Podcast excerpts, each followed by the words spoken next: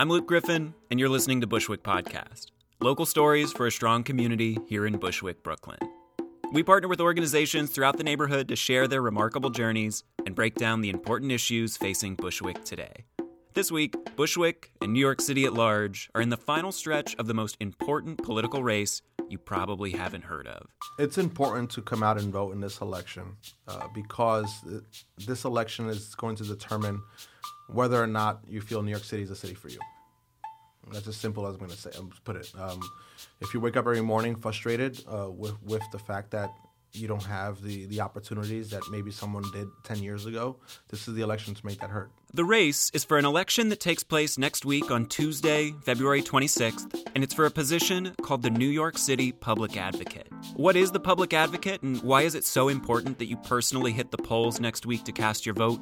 We sat down with one of the race's leading candidates to find out. It's February 20th, 2019, and this episode is called Rafael Espinal for Public Advocate.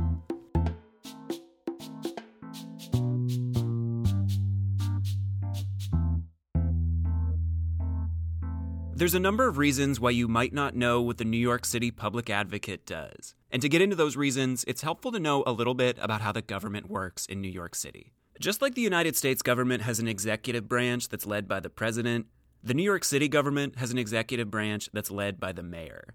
And just like the United States government has a legislative branch that includes Congress, the New York City government has a legislative branch that includes something called the City Council, which is made up of representatives from all five boroughs. The mayor is responsible for doing things like appointing the leaders of city agencies like the Department of Education and signing bills into law. The City Council, on the other hand, is responsible for things like writing the bills that might become laws and managing the city's budget.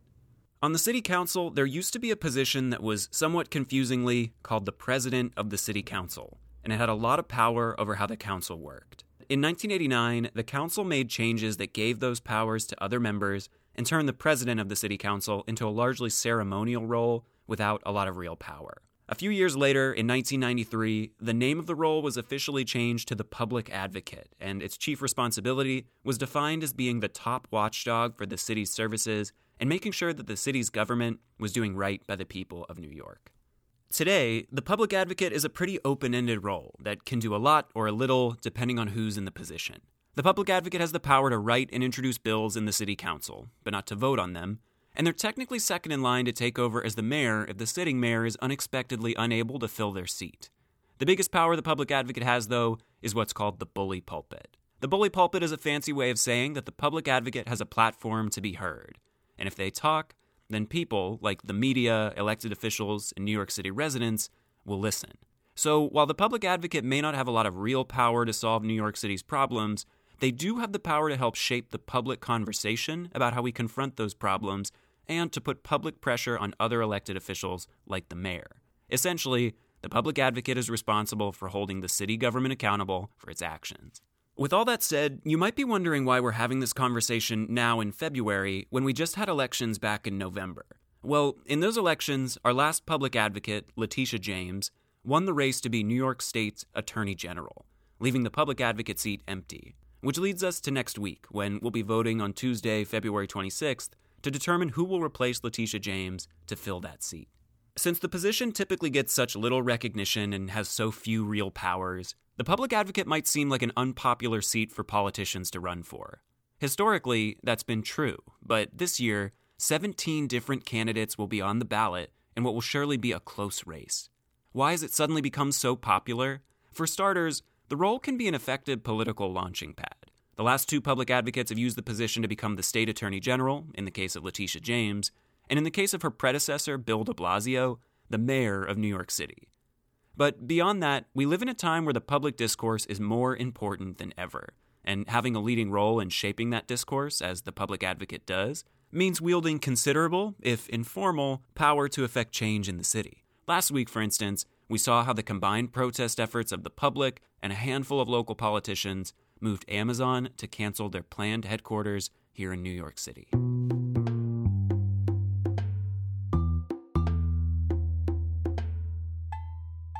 So, who then are the 17 candidates competing to become the next public advocate? They come from a wide variety of backgrounds, from the private attorney Jared Rich, to the former investigative reporter Nomiki Konst, to the former leader of the city council, Melissa Mark Viverito.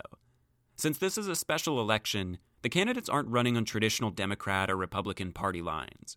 Rather, they're running on their own, like Nomiki Konst's Pay Folks More line or Melissa Mark Viverito's Fix the MTA line. What makes this race challenging to follow as a voter is that for the most part, the candidates all seem to believe in a lot of the same progressive policies, like paying folks more and fixing the MTA.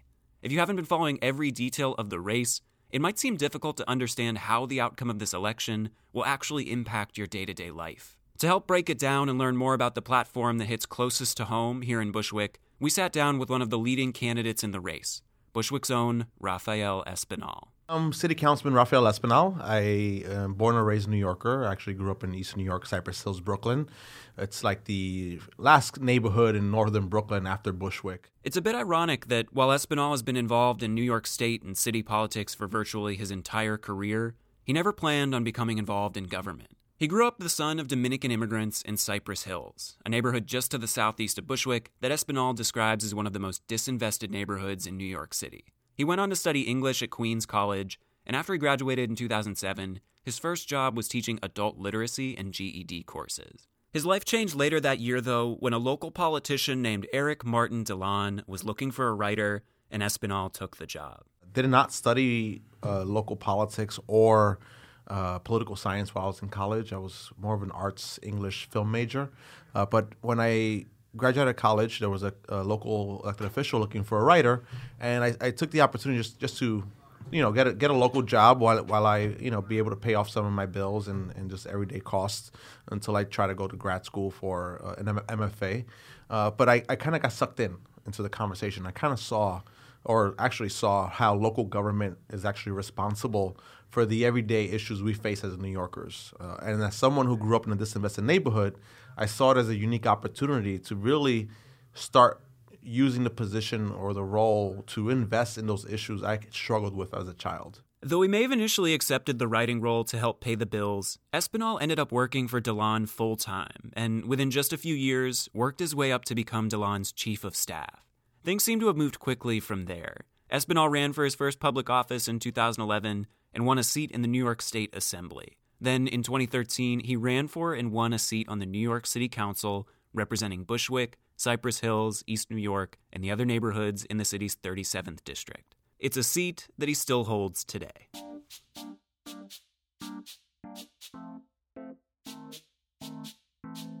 If you're not familiar with Espinal's record as a city council member, here's a quick highlight reel. At the start of his tenure, he worked with Mayor de Blasio on an ambitious rezoning project in East New York that helped secure over $250 million for neighborhood projects and investments like improved facilities for schools, renovations to buildings for business use, and affordable housing. Espinal describes this achievement as the culmination of the early goals he had for his home community when he first ran for office.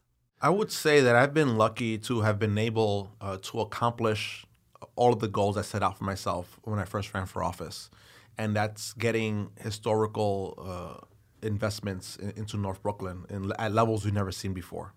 Uh, my first two or three years in the city council, uh, I was able to work with the mayor uh, to build real affordable housing in East New York and deliver over a quarter of a billion dollars uh, to the local community to rebuild our schools, rebuild our parks, create new job opportunities, help the homeowners, help the tenants, and really make an all, all around comprehensive investment that's going to make East New York, I believe, to be one of the better neighborhoods our city has to offer because of how diverse and inclusive it's going to be, but also because of the services that are going to exist. Later in his tenure, Espinal began focusing on broader cultural issues in the city, specifically around nightlife. As a as a millennial, throughout my early 20s, nightlife played a major role in being able to develop who I am today, and, and I saw the role it played in, in in creating a music scene that has created many great artists. When you talk about the Strokes, the Yeah Yeah Yeahs, when you talk about rappers like Jay Z and all these great figures, uh, that's that was always that was able to exist because this the, the the the environment was there for it. And over the years, we kept seeing the closure of music venues, the closure of cultural spaces,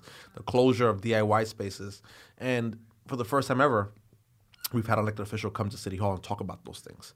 Uh, and we saw real progress on that. He was instrumental in creating New York City's Office of Nightlife, an official government office responsible for connecting nightlife businesses like clubs and bars with city officials to help create better policies and regulations. And in 2017, he led the repeal of something called the Cabaret Law. Originally put into place in 1926, this was a law that made it illegal for businesses to allow dancing in venues that served food or drinks without a special cabaret card. These cards were incredibly difficult to get and required businesses to meet nearly impossible requirements around things like security and zoning. For some perspective, in 2016, out of over 25,000 businesses that served food in the city, fewer than 120 had cabaret cards. Over the years, communities used this law to unfairly crack down on venues from jazz bars to underground gay clubs. I tackled the no dancing cabaret law, a law that a lot of elected officials were afraid to take on because of uh, community pushback from community boards and influential political figures in neighborhoods who saw the law as a tool for them to go after uh, nightlife establishments they have issues with. Uh, and it, and it really, I think, it's important for you know anyone uh, in office uh, to be who they are and, and to really tackle the issues that are important to them uh, and, and, really block out all the other noise that comes with it. This is why we're elected. When he started his career in office, Espinal describes feeling a kind of pressure to conform to accepted norms. But as his achievements in office have grown, so have his confidence and his sense of political identity. Yeah, I mean, I'm going to be completely frank. Uh, when you know, when I first got into office, uh, there was this idea uh, lingering over my head that there was a certain way you had to compose yourself. There was a certain way you had to approach issues. Because uh, if you didn't, you prob- probably um, uh, face intense political pressures that might be a problem for you when you run for reelection. Uh, but at the same time, I felt that it was important for me to be a voice uh, for all for for all of those who are fed up with government. You know, again, I didn't grow up with any government governmental experience. I ran for office because I wanted to see real change. So as as I progressed and as I got older uh, over the years, you know, I started flexing uh, my my own thoughts uh, throughout the process. Uh, for example, I was the first city council member and the, to endorse Bernie Sanders and to go against the Democratic Party here in New York City, only because I felt that Bernie Sanders was going to be the best candidate for, for our city and our country. More recently, he broke from party leaders by refusing to sign a now infamous letter recruiting Amazon to New York City in its search for a new headquarters. While this was somewhat controversial at the time, Espinal describes the move as simply holding true to his own values and doing his homework. I think there's two things that should infuriate you as, as a New Yorker uh, when it comes to the Amazon deal and the Amazon letter itself. One, uh, those folks who did sign the letter, and uh, and the letter clearly states, you know, we as a body urge Amazon to move to New York City because of X and Y reasons, because we have all these great amenities. Uh, those folks who signed the letter uh, decided over the over the past few months that now they're 100% opposed to the fact that Amazon's coming to New York City. I think that in itself shows that the, there, there are folks in office who make decisions without thinking about the implications that might have on you as a New Yorker. Uh, that in itself should infuriate you. Uh, two, you know, it's easy. It could it would have been easy to do the research. You know, I, I think maybe you know I'm, I'm the only millennial that, that probably that, that's in this race that didn't sign this letter as elected official uh, you know, I have my finger on the pulse. I know what's happening. You know, I know Amazon's responsible for the closure of many of our small businesses. I know that Amazon uh, exploits its workers. You know, I know that Amazon is responsible for a lot of the quality of life and livable, livable issues that that Seattle's having ha- uh, having on on on the city. Um, so, I did not sign the letter because I was concerned about those issues right? Am I saying that because I didn't sign a letter that I, I, was not willing to talk about the potential and how can we shape the idea to be make sure it's an idea beneficial to New Yorkers? No, but I, I didn't think it was right for me as a New Yorker, as an elected official, to put my name on a letter urging a company with this history uh, to come into New York City, you know, and so that's why I didn't do it. He's quick to note that he's in fact the only city council member in the public advocate race who refused to sign the Amazon letter. And now that Amazon has pulled out of the deal after a sustained public backlash, Espinal's position seems especially prescient. Given that Espinal is, as he puts it, having such success achieving his goals in his community as a city council member, it begs the question why is he now running for public advocate?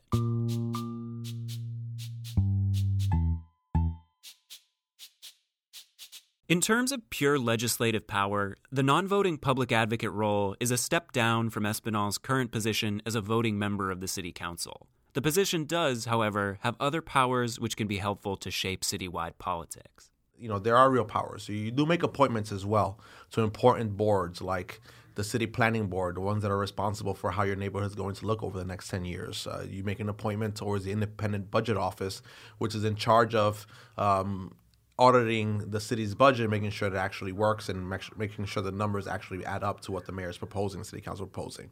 So there's these important appointments you make. For his part, though, why Espinal is running seems less about power than about the opportunity to build on his legislative achievements in his home district and serve the city more broadly. First and foremost, I just want to say that uh, as a born and raised Brooklynite, I think Brooklyn is the center of New York City, and, and we set the tone for uh, the trends that we're seeing across across the five boroughs. Uh, and I think it, those are the trends that we should be following because I think I see Brooklyn as being the innovative innovative borough uh, of our city. Um, but uh, as someone who represents Bushwick and East New York, and as, and as I mentioned earlier, uh, someone who I think uh, has set the track to reach my goals and what I was hoping for my community. Of course, there's always more work to do. Um, I really, as a New Yorker, you know, I care about what's happening on the Lower East Side. You know, I care about what's happening in Uptown Manhattan. Uh, I care about Staten Island that feels that government has ignored them for for the history of the of the of the borough existing. uh, and I, you know, I, I my, one of my strong suits is that I'm a listener. You know, I, am not a big speaker. I'm not uh, someone who's going to go up and, and and just spit out a lot of rhetoric. You know, I, I like to listen to folks. I like to figure out how government c- can actually work uh, to solve their problems. Uh, and you know, as someone who who grew up in a disinvested neighborhood, you know, those frustrations that I've had of why government can't fix my park I want to be able to bring that that that passion uh, across all five boroughs and actually start uh, speaking up for those who felt that they've been voiceless throughout the throughout, throughout their time. Ultimately, he recognizes that without the ability to directly pass legislation, the public advocate's biggest power remains informal. But when it comes to the actual figurehead uh, and the powers it actually has, I do believe the the biggest power is, is, the bully pulpit and being able to set that conversation and, and set, set the discourse for for the future of our city. But this is something that Espinal seems to welcome. He points out that some of his most tangible accomplishments as a city council member have come without actually passing legislation. I've been successful as a council member on doing a lot of great things without actually putting policy forward. For example, you know, not, it's not unrelated to all of this. You know, Major League Baseball, uh, the entire MLB baseball, uh, extended netting across the entire country to to uh, save to protect fans from getting hit with foul balls and, and baseball bats because we saw a lot of children, elderly people, um, you know, unfortunately get hit with with uh, with some of these flying with some of these objects and end up in the hospital. And simply by raising the conversation and putting in a bill that I, that I didn't pass at the end of the day, I was able to be in a room with the owners of the Mets, with the owners of the Yankees, with the commissioner of baseball, and talk about how Major League Baseball nationwide uh, should implement new policy uh, to protect their fans. And that was simply just by using the bully pulpit. And it just shows how effective it can be if you're able to use it in, in a way that uh, it's going to be effective. More than anything, it seems that Espinal is ready, ready to tackle citywide challenges and ready to represent not just Bushwick and the rest of the 37th District, but all New Yorkers. I'm I'm proud and I feel uh, lucky to say that I, have gotten there and or I'm getting there as, uh, by the time my my, my term will be over. Uh, but it allowed me to kind of think about policy and how can I use you know my my time now now that I might now that I don't have to spend 100% of my energy in getting the city to invest in our communities you know, what can how, how can I work on policies that impact the city as a whole? You know, what are the issues that as a New Yorker that I wake up to every morning, or or that I know that my peers or my friends and neighbors deal with every single day, and figure out how can I work policy that really that really kind of resonates with everyone.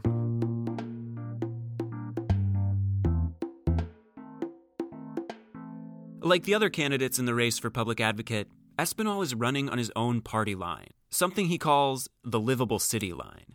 Uh, livable city. I think I think we hear the term livable city anytime there's an issue that gets in the way of us as New Yorkers feeling comfortable uh, within our own communities, right? Uh, when you talk about cyclists, how they feel that the city is not doing enough to install enough bike lanes, uh, that contributes to creating a livable city. When you talk about the MTA crumbling down and people uh, spending more time uh, in in in uh, waiting for the train in their commutes, than they do being able to be at home. Uh, that's creating a livable city. When you talk about the fact that we can't afford uh, our apartments because of the greed of landlords and, and the skyrocketing market rates, you know, how do we tackle affordability?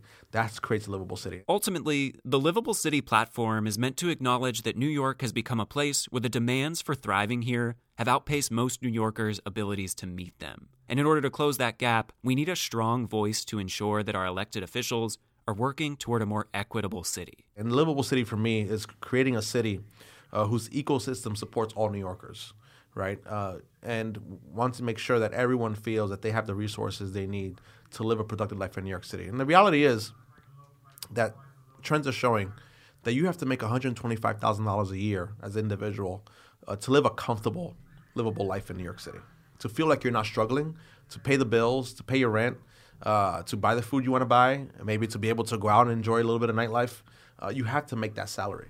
And the reality is, a lot of New Yorkers are, are, not there, and and because of that, a lot of New Yorkers are feeling real pressure every single day when they wake up in the morning. You know, they have to go to work. They can't miss work. They have to work 12, 15 hours a day uh, to make the money they need to make to live in their homes. Uh, and we have to make sure that the infrastructure is in, in place to help support everyone and feel that New York City is their home and it's a, it's a city they can live in. Part of that, of course, would mean tackling the biggest issues facing New Yorkers today, like public transportation and housing, two of the biggest issues to have emerged in the public advocate debate. In a race that can seem so confusing, the problematic state of shared infrastructure like the MTA serves as a perfectly clear example of an area where New Yorkers need a strong voice to advocate on their behalves. As Espinal points out, the very organization of the MTA seems set up in a way that can make it difficult for New Yorkers to hold the authority accountable. So currently, the MTA is a very convoluted um, system, right? First and foremost, it's an authority, meaning they're like a quasi-government agency, but they're independent from the government, right? So there's no real oversight over how they spend their money and what's going on within the agency. Uh, two, uh, there is an MTA board uh, which is appointed by seven different elected officials, meaning the board itself is a mess, right? Uh, you know, to to reach uh, to reach consensus and conclusions on issues, I'm sure is a long drawn out process. Uh, and three, there's really no one we can hold accountable for the fact that the MTA is not working, right? Uh, when the when something terrible goes on, wrong goes goes happens.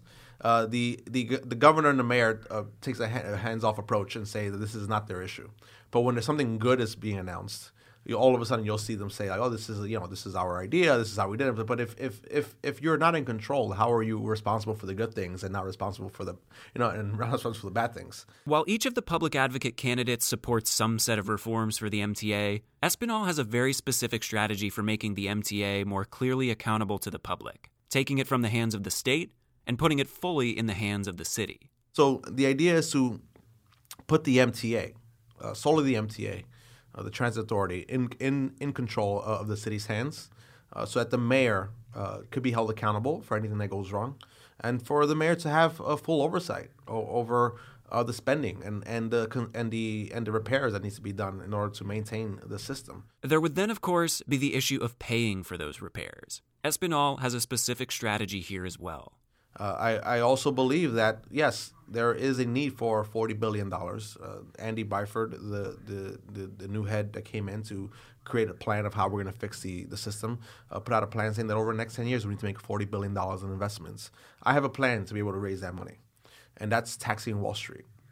Wall Street right now uh, currently pays the city and state of New York eleven billion dollars in in uh, sales taxes, but for some reason since 1981 the city and the state has been rebating that $11 billion back to Wall Street at 100%.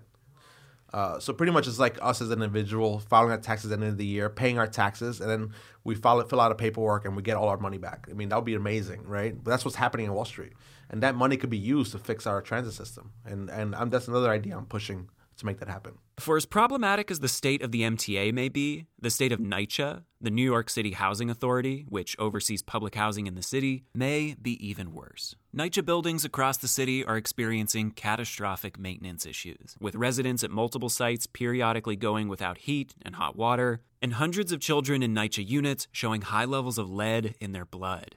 The most recent estimates put the total cost of all the repairs that NYCHA will need to implement at nearly $32 billion.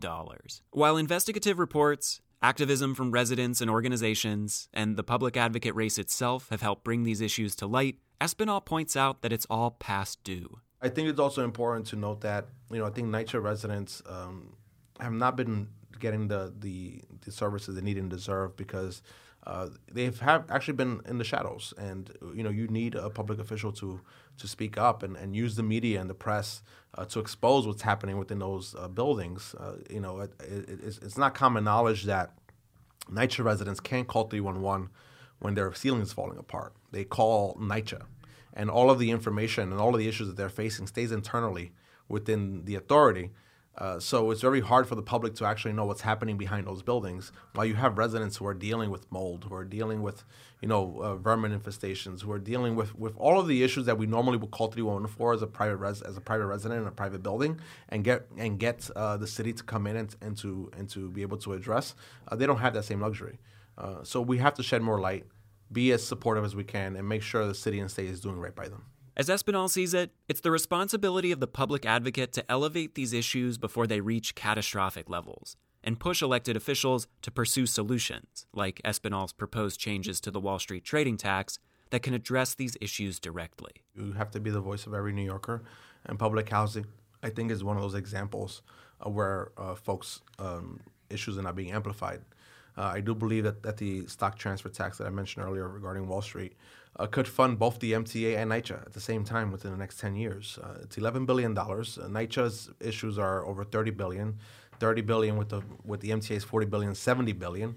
So over the next 10 years, uh, with 11 billion dollars a year being recuperated from Wall Street, uh, we can pay for both these problems and there'll be money left over for other issues. But with limited powers to actually pass laws or manage the budget, how might the public advocate actually help accomplish any of this? Again, it comes back to the bully pulpit and shaping the public discourse. Strategies that, while maybe not fast, can be highly effective. My role uh, as as public advocate uh, would be uh, to uh, push the governor um, and the state's legislature to finally pass legislation to stop refunding those rebates back to Wall Street.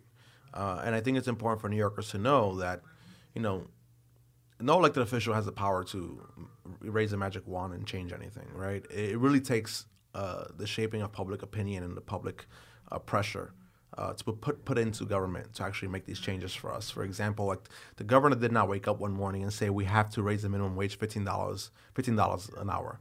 You know, he woke up and made that decision because there was a lot of activism and protests and a lot of outcry for a, a more progressive uh, pay wage in the city in the city and state of New York.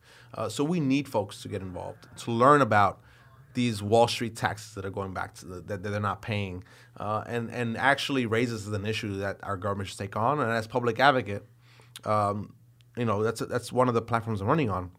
I'm hoping as as as I'm elected, I'll be able to go to Albany and and uh, really push the push the states to, to make these changes.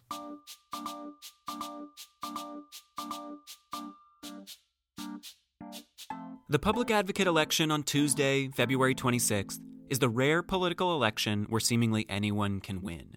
There's no minimum threshold. Whoever simply receives the most votes will become our next public advocate. And with so many candidates on the ballot, that means the difference between winning and losing could be just a handful of votes. In other words, your vote in this election means more than ever. And as Espinal puts it, you'll be voting to help decide the very future of the city. If you're concerned about the fact that New York City is not um, sustainable enough or putting policy goals that are going to attack climate change or aggressive enough in doing that, if you feel that the city is becoming unaffordable to you as a tenant uh, or business owner or homeowner, if you feel that uh, our school system is failing your children and there are other policies that we can put, be putting in place uh, to improve their lives, if you feel that you're working um, you know 24 hours a day because your job is exploiting you through technology or, or through any other uh, form of communication uh, i believe that you should uh, come out and vote in this election and vote for a public advocate that feels that understands that.